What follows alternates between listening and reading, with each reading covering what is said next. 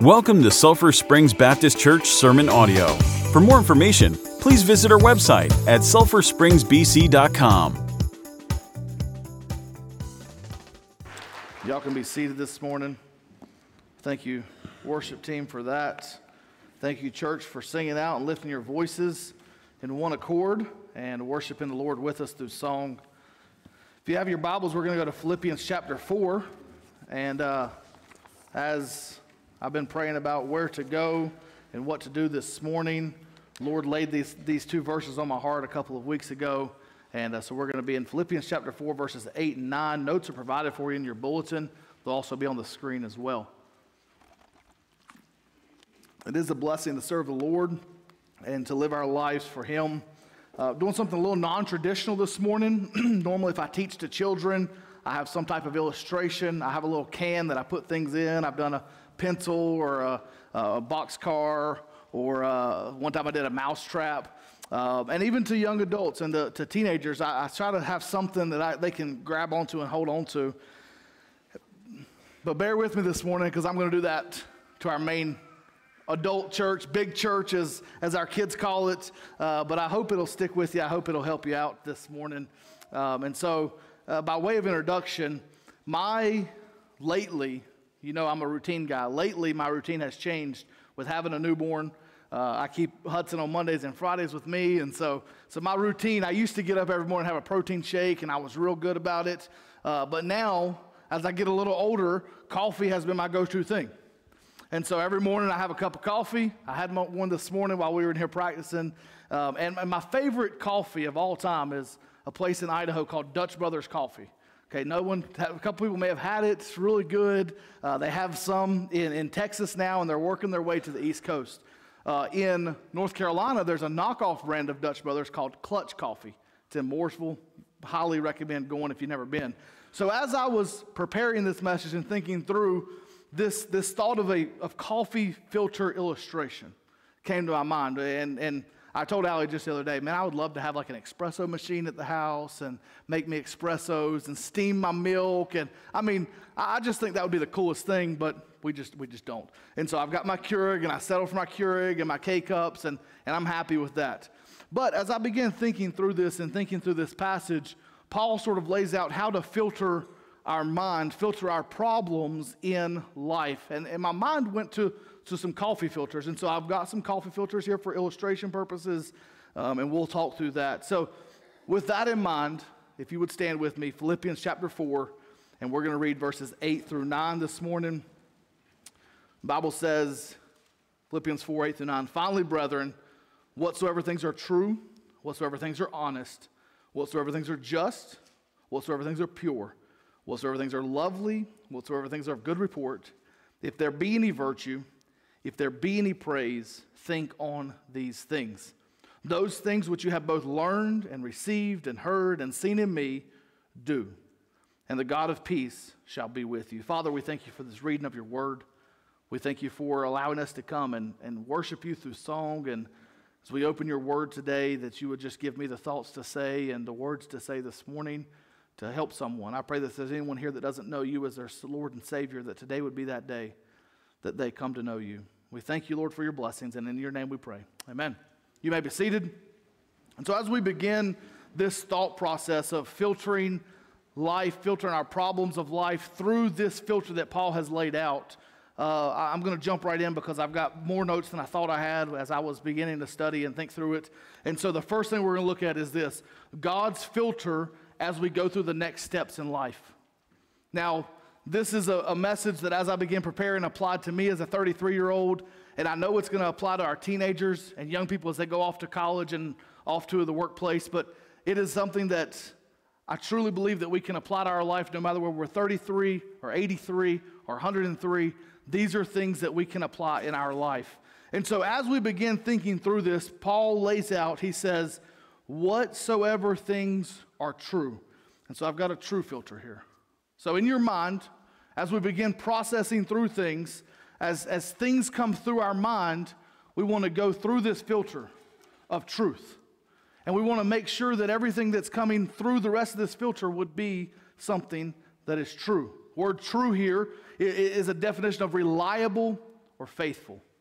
Uh, when we begin to focus on truth in our life and begin to think on the things that are true, ultimately, ultimately, church, we're going to be running, to the Bible. The Bible is our only hope in life and death.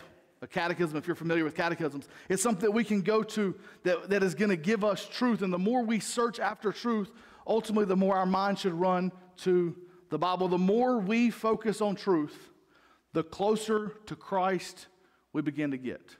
What's going to come through this filter ultimately is going to be more of true Christianity, more of true religion that the Bible says in James, pure religion undefiled. And, and, and me personally, as a pastor, even as a 33 year old man, this has been something lately that I've had to apologize to people for.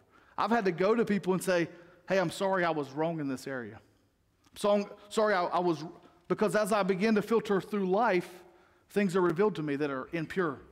And so we begin to go through this truth filter. We begin to process our life, when we begin to go through problems in life, what comes out of this should be truth. Move on to second point.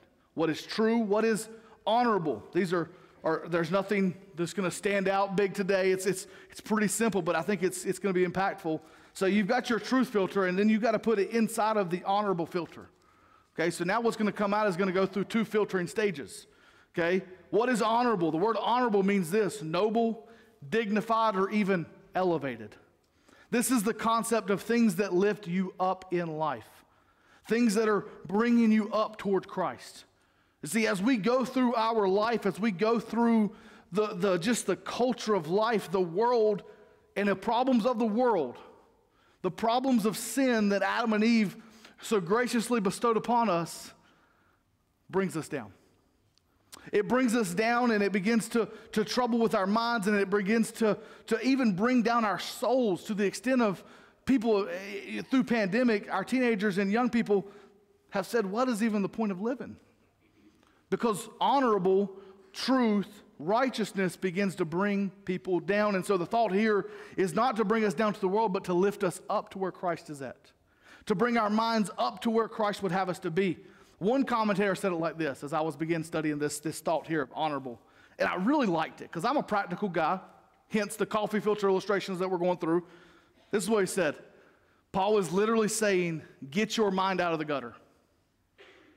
Get your mind. Like when I hear that, I'm like, Step back for a minute.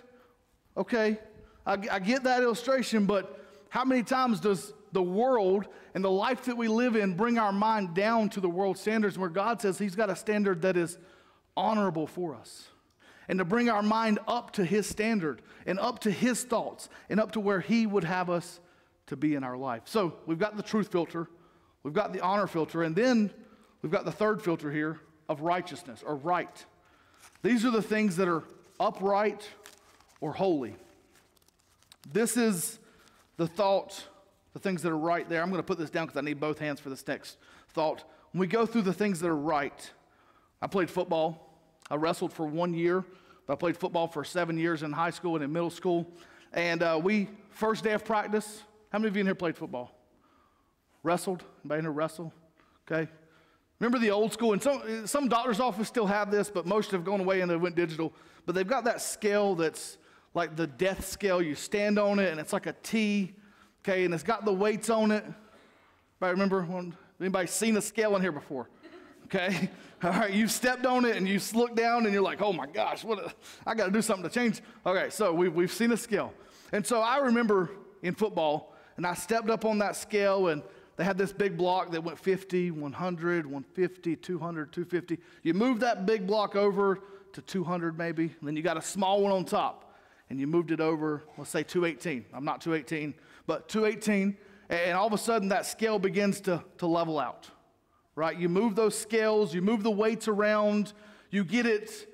The biblical term here would be right or justified. That's what the Bible's saying here. He's saying, when you begin to process these things through life, you want to bring what is right, you want to balance the scales in your spiritual life.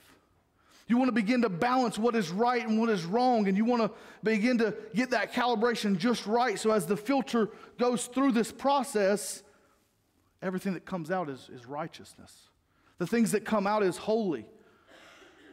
Think of it like this in Romans 12, 1 and 2. It says, Brothers, I beseech you not that you live a certain way, but be conformed.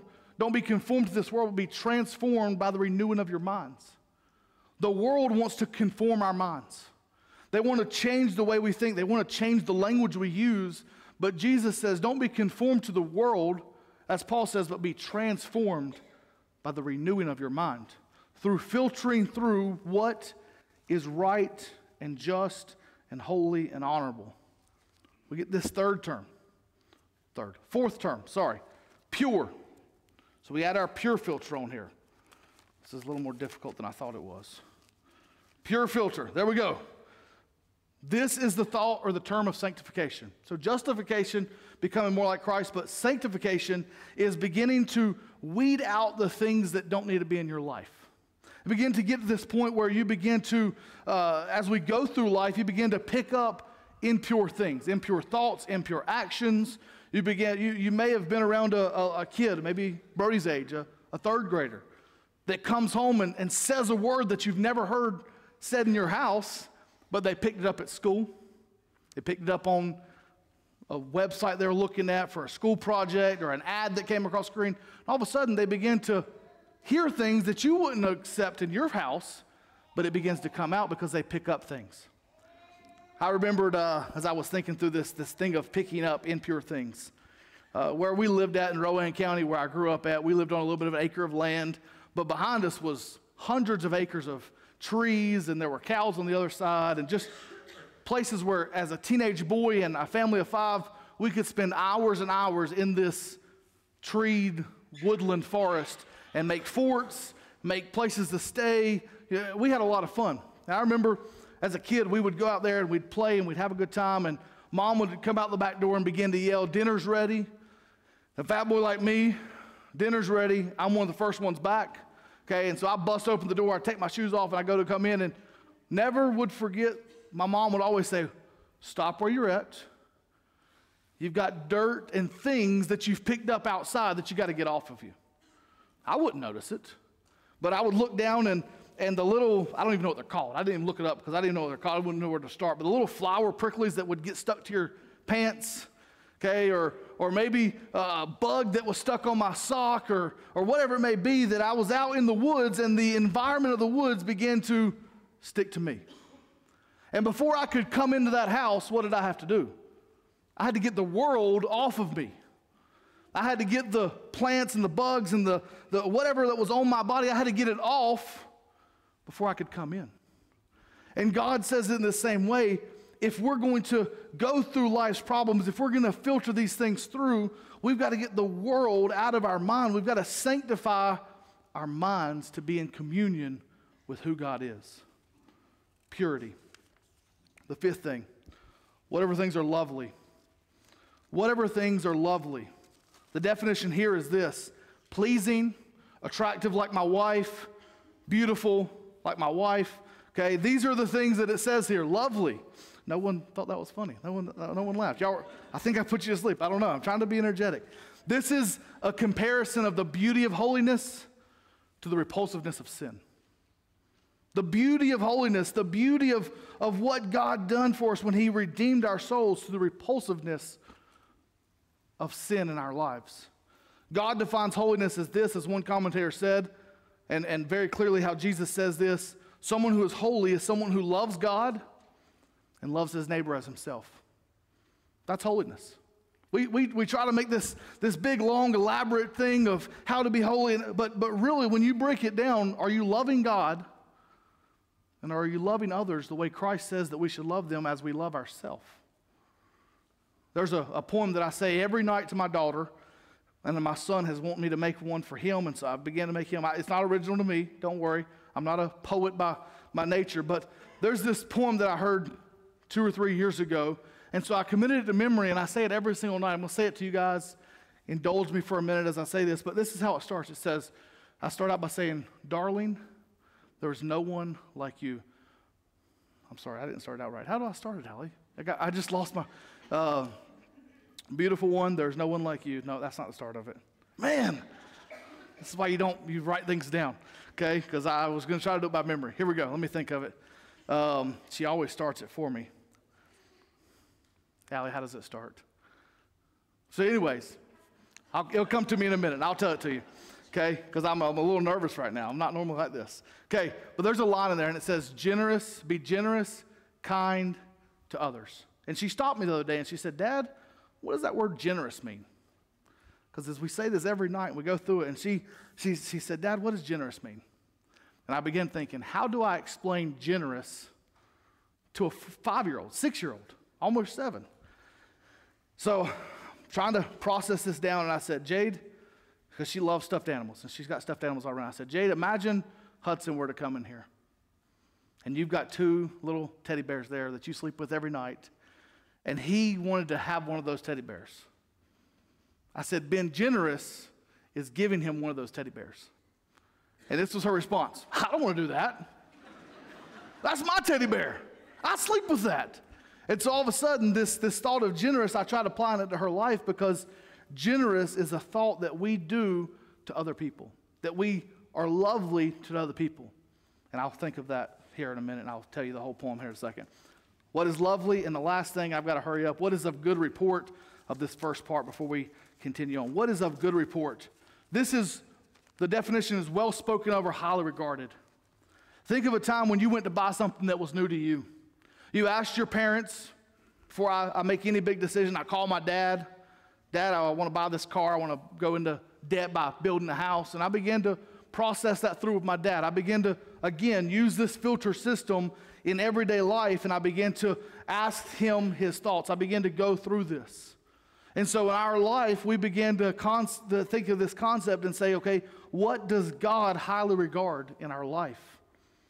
What does He want in our life? What is the values that God has for us? And ultimately, what is of good report?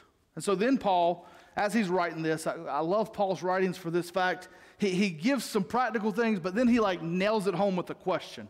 It's like a, it's like a, a step back when you hear these, these things. And, and so he sort of, baseball illustration, me and Brody are working on some baseball throws, and we'll go to the batting cage, and I'll throw up a little softball, and he'll ding it out of our. This is sort of those softball questions. And when you ding it, it's like, wow, that was good, but it hits hard. So this is how this is. You begin to go through this. What is true? What is honorable? What is right? What is pure? What is lovely? What is of good report? Goes through all these filters. There's a lot of things in life that are going to make this mark, that are going to be good and true, even in the world. They're going to fit this standard. But then Paul says they may make that mark, but I'm going to give you two more questions to sort of ask as we go through this, and it's this Is there any virtue to it? He gets to the point, he says, Is this excellent? Another way to put this is Is it morally and pleasing to God to fill our minds with these thoughts? The world wants to fill our minds with what they think is right. Darby's here, she's a social media manager, okay, or going to be a social media manager. I don't know if you've got a job yet or not. Social media has consumed our life and our thoughts. I think the average person, I did this study at winter camp, is like four or five hours of social media in a day's time that we spend on our phones. Now, one of our teenagers isn't here, so I can embarrass her. I'm not going to call her name. But we did this study and we pulled our phones out and we looked at our screen time. We had one teenager that had 14 hours of screen time where they were in front of this little device for 14 hours in a day. How many hours in a day? 24. Over half of their day was staring at this thing. Why is that?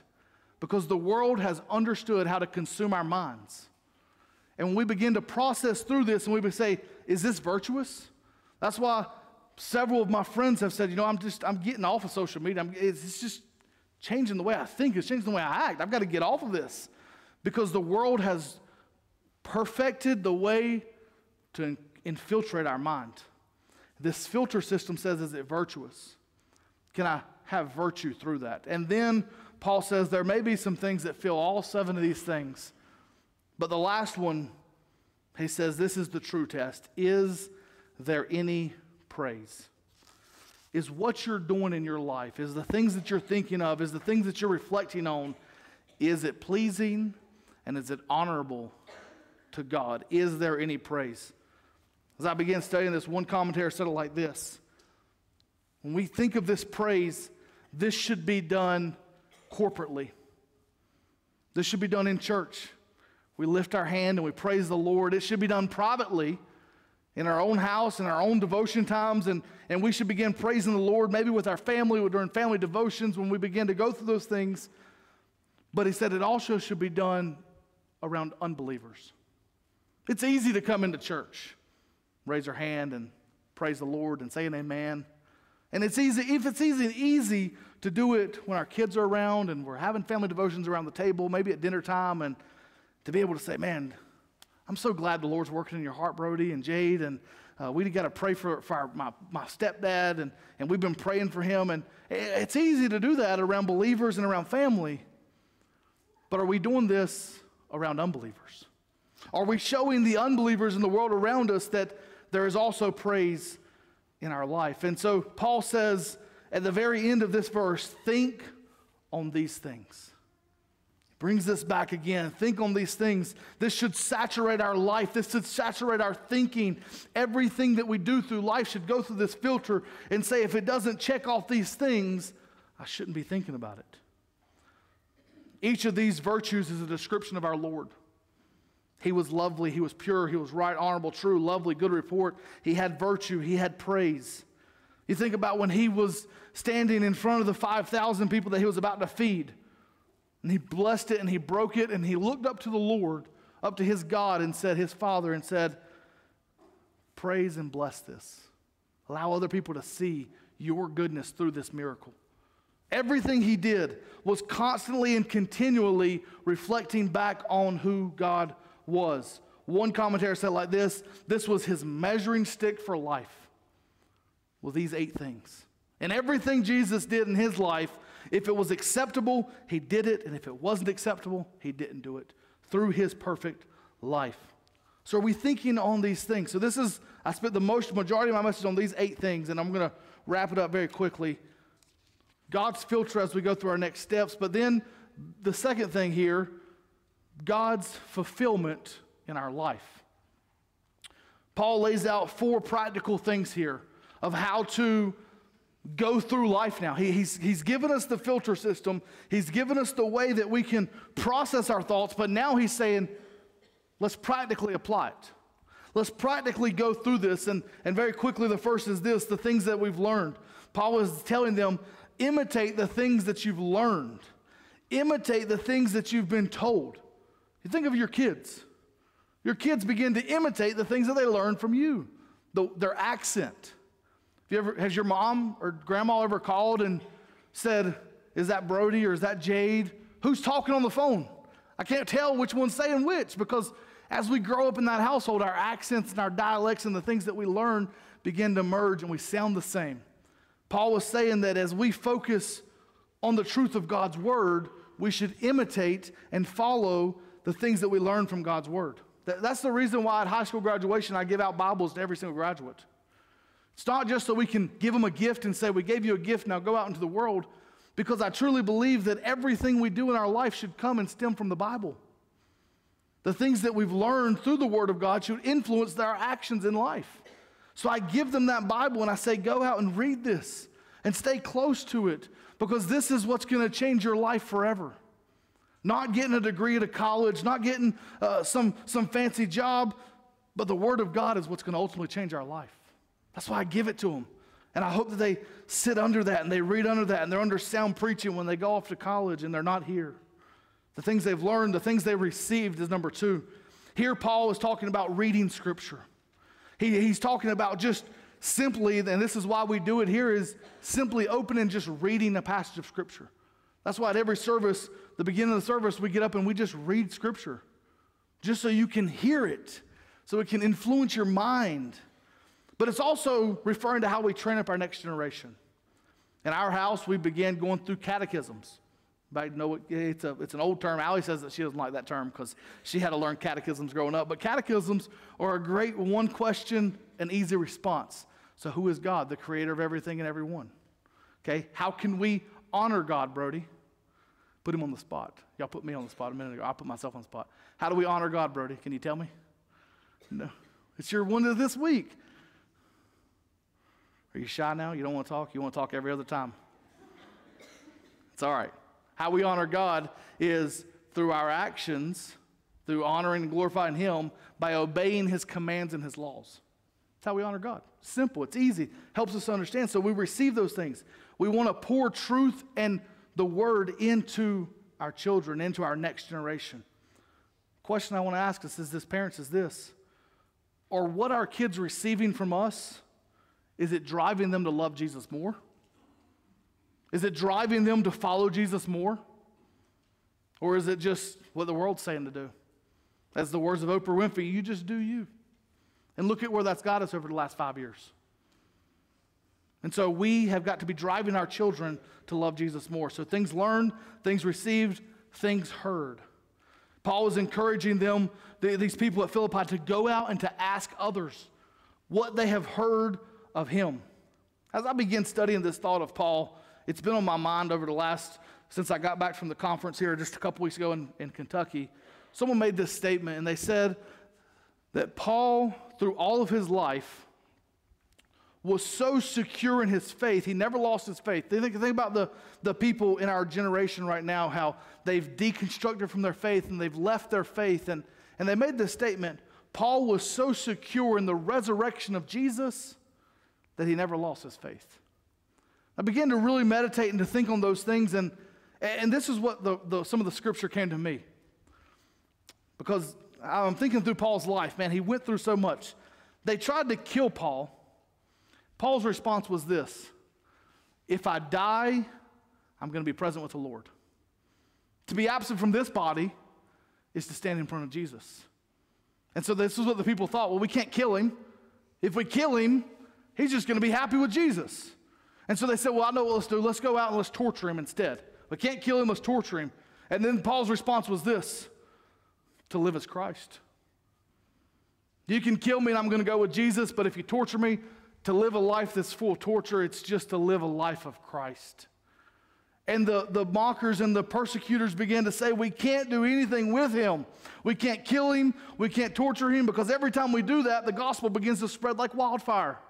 It spread so far that he was in Jerusalem and it spread all the way to Philippi where he writes this letter and he's telling them, Come and hear what God is doing. The things learned, the things received, the things heard, and then ultimately the things seen. He breaks it down. Like I said, Paul breaks this thing down as, as bare as it possibly can get. And, and this is sort of James Safrit theology here. This is what he says talk is cheap. Come see. Come and see, as the chosen video says, the chosen movies. Come and see. Don't just hear, but come and look and see and observe what God is doing. Paul is begging them to the point that those that he's modeled in his life come and see what God is doing. Paul was saying you need to live in a manner that is consistent with Christ's life and with Christ's teaching. J. Dwight Pentecost said this Maturity in the Christian is not measured by what a man knows, but by what a man does. Listen to that again. Maturity in a Christian is not measured by what a man knows, by what a man does. We can know a lot. I've got boxes of books in my office, and I've got bookshelves full. I buy new books all the time. I read books. I can know a lot of things. But the bottom line is what are we doing to show that we love Christ? To show that the other people around us that we love Christ, where ultimately they begin to ask us, why are you acting like that?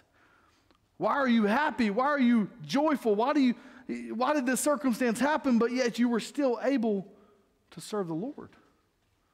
We have that opportunity to tell others about Christ.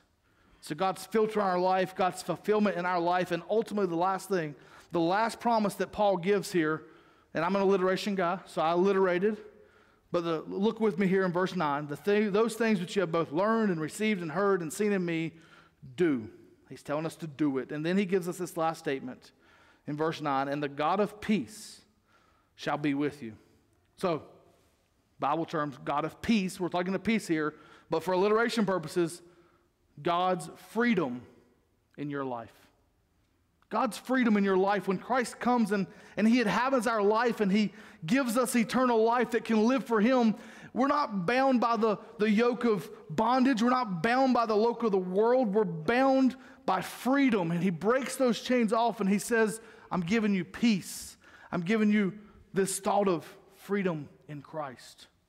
And as our musicians come and they can begin playing, I'm going to give us three simple points of what this peace does, what this freedom does in our life, because you may be here thinking, I go through problems and I don't experience this freedom. I don't experience this peace that, that you talk about. And I've, we've had some loss in our church. We've had some family members pass away and we've had people who have went through hard times through cancer and losing their parents and losing their grandparents. And my, my mind goes to one thought, and they're not here today. I didn't know they weren't going to be here, but just the other day, in our middle school class, high school boys class, Eric Sprinkle was sharing about his mom, Wilma.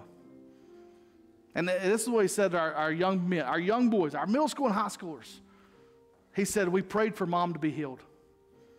That was our prayer. Every night, my family's on our knees and we're praying and we're saying, God, heal our mom. Bring her back to where she needs to be, where we can have that relationship with her. And he said, ultimately, as hard as it was losing mom, that healing came. Said she was no longer bound by the, by the, the, the sickness that she had. He said, It's hard losing mom, but I'm thankful I know where she's at. I'm thankful that I can stand here today, as hard as it is not having mom at the house, but knowing that she's with Jesus, knowing that she cares about God and, and that she lived her life as an example for her three boys the grandkids that she influenced, her brothers that she influenced. He said, That's the peace that God brings. When I read this verse here, and the God of peace shall be with you, that's what came to my mind. Was that story there? Because there's times where we pray for healing and healing comes in this physical life. There's times when it doesn't, and we say, God, why? And God says that I'm going to be with you and I'm going to give you freedom. And what does His freedom bring? Three simple things it brings God's presence. God said, I'm going to be with you, I'm going to be there beside you. Whether the healing comes here or later, I'm going to be beside you. He says, I'm going to bring power. That power may look different in each and every one of our lives. It may look like, like this, this overwhelming amount of just freedom and, and, and ability to serve God. And some of us, that power may just be able to sleep at night. Just be able to close our eyes and just be peaceful with Jesus. But the, the third thing that God's freedom and peace brings is this purpose. Young people, as you go off to college, everyone's going to ask you, What's your major? What are you going to do with life? Where are you going to where are you going to get your job at? Some of us may not know. And that's fine. You don't have to have your life figured out when you're in third grade, contrary to popular belief. But what God does is He brings purpose. That purpose may simply just be to tell others about Him, wherever you're at. Whether it be at a convenience store, whether it be at a, a warehouse, whether it be at a doctor's office, whether it be on the police force, whether it be an EMS worker, whether it be just taking pictures for a school, whether it may be a coach, whatever it may be, God said there's a purpose in your life and I've created you for a reason. As I shared with the middle schoolers this last week in closing, as I was at the middle school on Friday and we gave a devotion with 150 kids from East Middle there. I told them this I said, every single person in here looks different. I said, I'm thankful. I'm thankful that we don't have 150 redheaded, freckle faced, four eyed, white as white can get, fat boy. I'm glad we don't have 150 of them sitting out here. I said, All of you look different than me, and I'm thankful for that. Because what that tells me is God created you different for a purpose and for a reason. So, our question today is what's that purpose? Maybe it's just to tell people around you that you love Jesus and that Jesus is our only hope in life and death. Whatever it may be. Maybe your purpose today is just to simply trust and accept Him as your Savior. I don't know what that is. I know my purpose, and I know what God has planned for me to be a pastor that raises his kids and his, to love on his wife as much as I possibly can. And hopefully, my kids grow up and love the Lord and serve Him. It's my purpose. Your purpose is going to be different than mine. But I'm no, so thankful that He gives us that freedom to fulfill our life. And ultimately, He has this filter system for us as we make those decisions.